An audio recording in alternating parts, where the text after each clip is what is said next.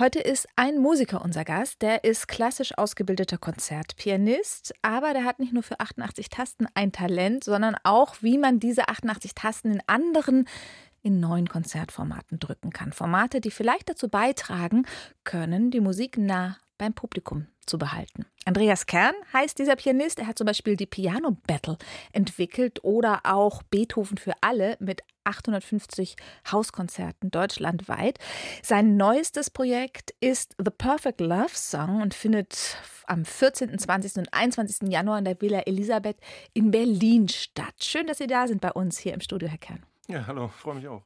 Sprechen wir erstmal darüber, wo es brennt. Nicht nur seit der Pandemie, sondern auch vorher schon hat die Konzertbranche sich rasant zu verändern begonnen. Abos werden weniger.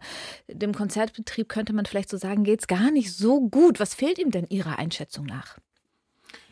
Ja, das ist äh, schwierig, weil ich habe seitdem ja auch gar nicht äh, so viele Konzerte gespielt. Ähm, das müsste man erstmal wieder neu sehen. Also grundsätzlich bewege ich mich in diesem gesamten Umfeld natürlich und bekomme mit, was, was es alles so ähm, gibt. Und ich weiß auch zum Beispiel, Konzerthaus hat eigentlich eine ganz gute Auslastung, was damit zusammenhängt, wenn ein äh, Konzertvenue so nah dran ist an seinem Publikum. Ich glaube, dann hilft das schon mal. Also sprich, so was heißt das? So ja, nah dran ist am Publikum? Ja, nah dran heißt, ähm, nah dran heißt, dass man also nicht jetzt an die Türen klingelt, sondern dass man weiß, wer da eigentlich kommt und warum wer kommt.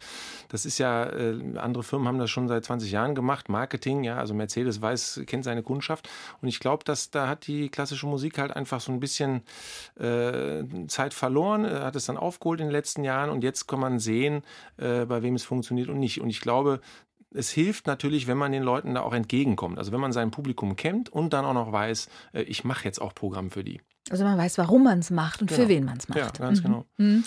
Sie meiden selbst das klassische Konzert, das haben Sie mal gesagt. Also diesen klassischen Rahmen, als Pianist auf der Bühne zu sitzen, oben umgeben von einem Konzertpublikum, das ergeben lauscht. Warum?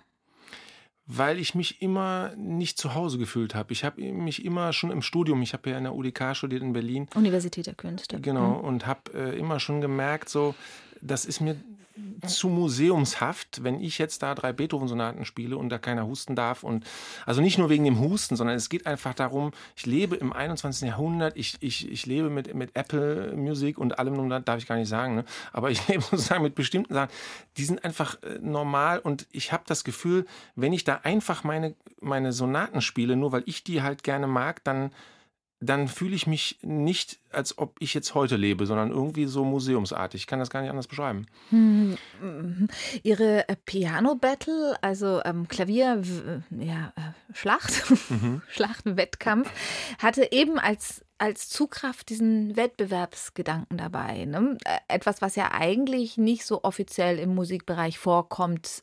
Klar, Musiker treten vor einer Jury im Wettbewerb an, mhm. aber, aber bei ihrer Piano-Battle hatte dann das Publikum das Sagen.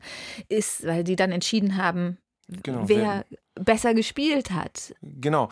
Ja, das ist natürlich, also letztendlich geht es darum, um auch wieder eine Reise, um, um dem Publikum was zu erzählen. Also was anderes zu erzählen. Ich, bin so ähm, geflasht gewesen oder fand halt einfach Jamie Oliver mal äh, vor zehn den Jahren. Koch. Den Koch, genau. Fand den Koch Jamie Oliver mal sehr, sehr ähm, inspirierend, denn der hat solche Sendungen gemacht wie, ähm, okay, ich gehe mit meinen Freunden äh, umziehen, ja, die müssen umziehen und äh, in eine andere Wohnung und dann helfe ich ihnen umzuziehen und oh, jetzt kommen die gleich, ich mache mal schnell ein paar Toasts, Sandwich, zackatak und so und ja, aber brauche ich noch eine Muskatnuss hier und da und die kommt ja eigentlich aus Madagaskar und so und dann konnte der Informationen reinbringen, die ein Publikum äh, Fernsehpublikum in dem Fall sofort dankbar aufgenommen hat. Denn die Story war ja, oh, der zieht mit seinen Freunden um, kenne ich.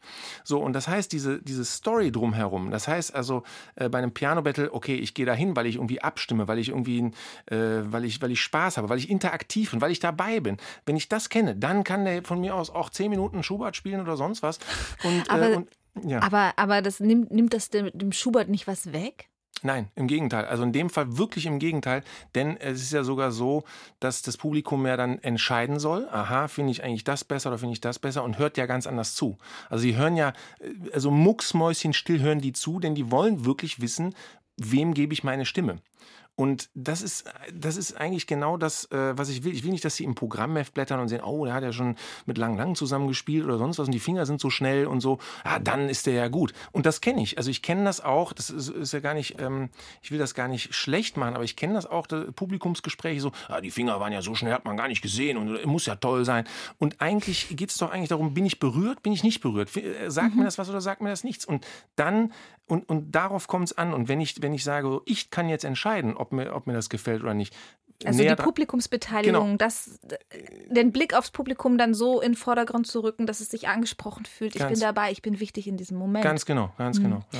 Wir haben hier äh, eine Aufnahme von Ihnen aus der Berliner Philharmonie. Da haben Sie Schubert gespielt. Das ja. Gäste Impromptu, meine ich. Das war welcher Rahmen? Auch so ein Battle? Genau, das war, das war, äh, genau, das war in der Philharmonie in Berlin auch eine, eine Piano-Battle, genau. Und wie haben Sie sich dabei gefühlt? Gut, das war, äh, ich habe mich da wahnsinnig natürlich vorbereitet, weil so äh, Berliner Philharmonie, da möchte man ja nicht irgendwie äh, rausgehen und sagen, so ich, also als Berliner möchte man gerne immer wieder an dem Ort vorbeikommen und äh, schöne Erinnerungen haben.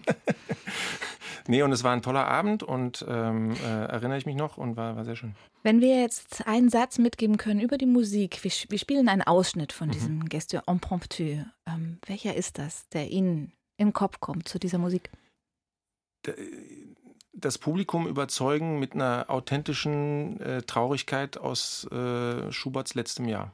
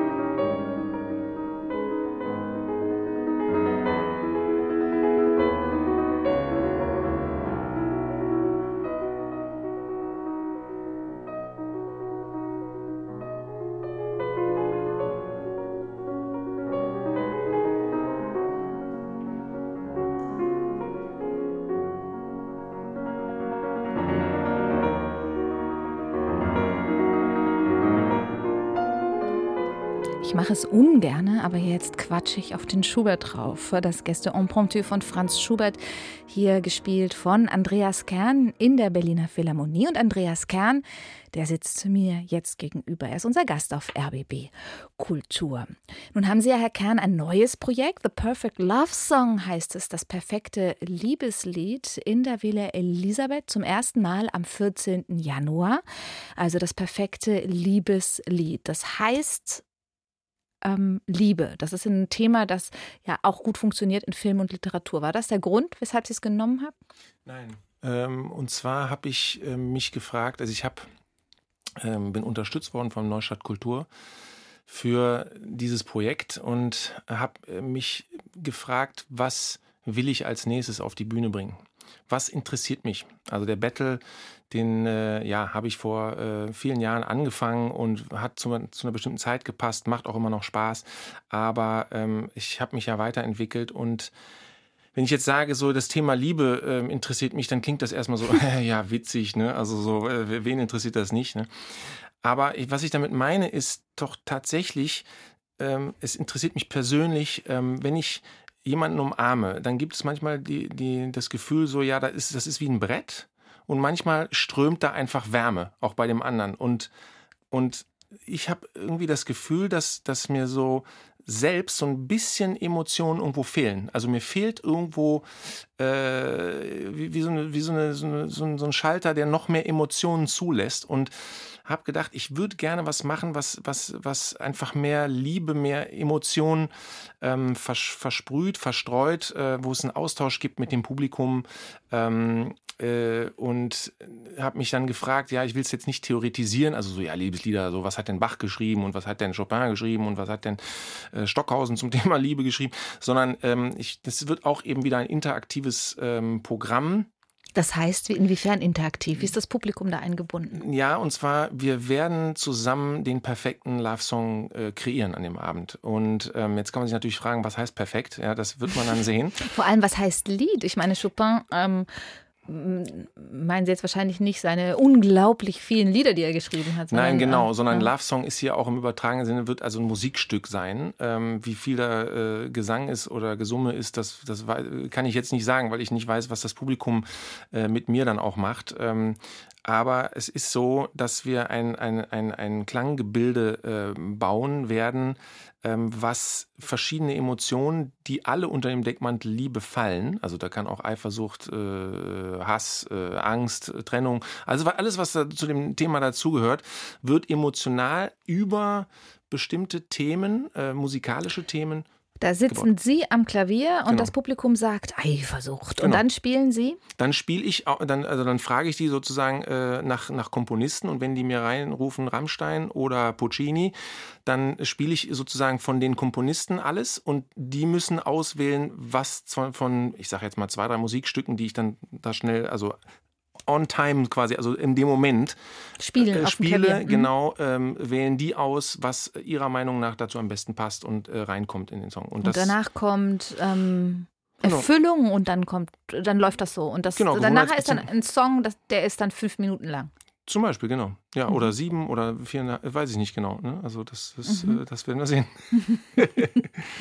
ähm, da haben Sie Chopin mit ausgewählt. Also es stehen so ein paar Komponisten auf diesem Programm. Ist das jetzt nur, um, um, um, um eine Vorstellung zu geben, was für Musikart auf einen zukommt oder warum haben Sie die dann aufgeschrieben? Ja, weil also es gibt so Sachen, ähm, wenn ich an, an, an, ähm, an Liebe denke, dann fallen mir natürlich schon ein paar Sachen ein, wo ich denke, so, also von, von bestimmten Komponisten wird es da drin was geben. So, ähm, ich kann auch ein paar Vorschläge natürlich machen ans Publikum. Es ist ja auch jetzt nicht einfach nur, wir, wir kommen dahin, wir bauen diesen Song. Es ist ja so auch inszeniert, es ist, es ist sozusagen jetzt kein Theaterstück in dem Sinne, aber es ist halt schon ein, ein inszenierter Abend. Äh, ich habe da mit einem Regisseur zusammengearbeitet, ähm, Benjamin Trong aus München und ähm, mit einer Dramaturgin. Ähm, wir haben also sozusagen natürlich schon einen Bogen in dem Ganzen. Das ist jetzt nicht einfach so, wir kommen zusammen und dann wird der gebastelt, sondern ähm, da, da, passieren natürlich auch andere äh, Interaktionen noch. Aber ich will jetzt hier nicht alles verraten, äh, sonst ist es ein bisschen langweilig vielleicht. langweilig wird es bestimmt nicht. The Perfect Love Song, das ist das neue Projekt von Andreas Kern am 14. Januar zum ersten Mal in der Villa Elisabeth in Berlin. Weitere Termine sind dann der 20. und der 21. Januar. Viel Erfolg, Herr Kern, und vielen Dank für Ihren Besuch auf RBB Kultur.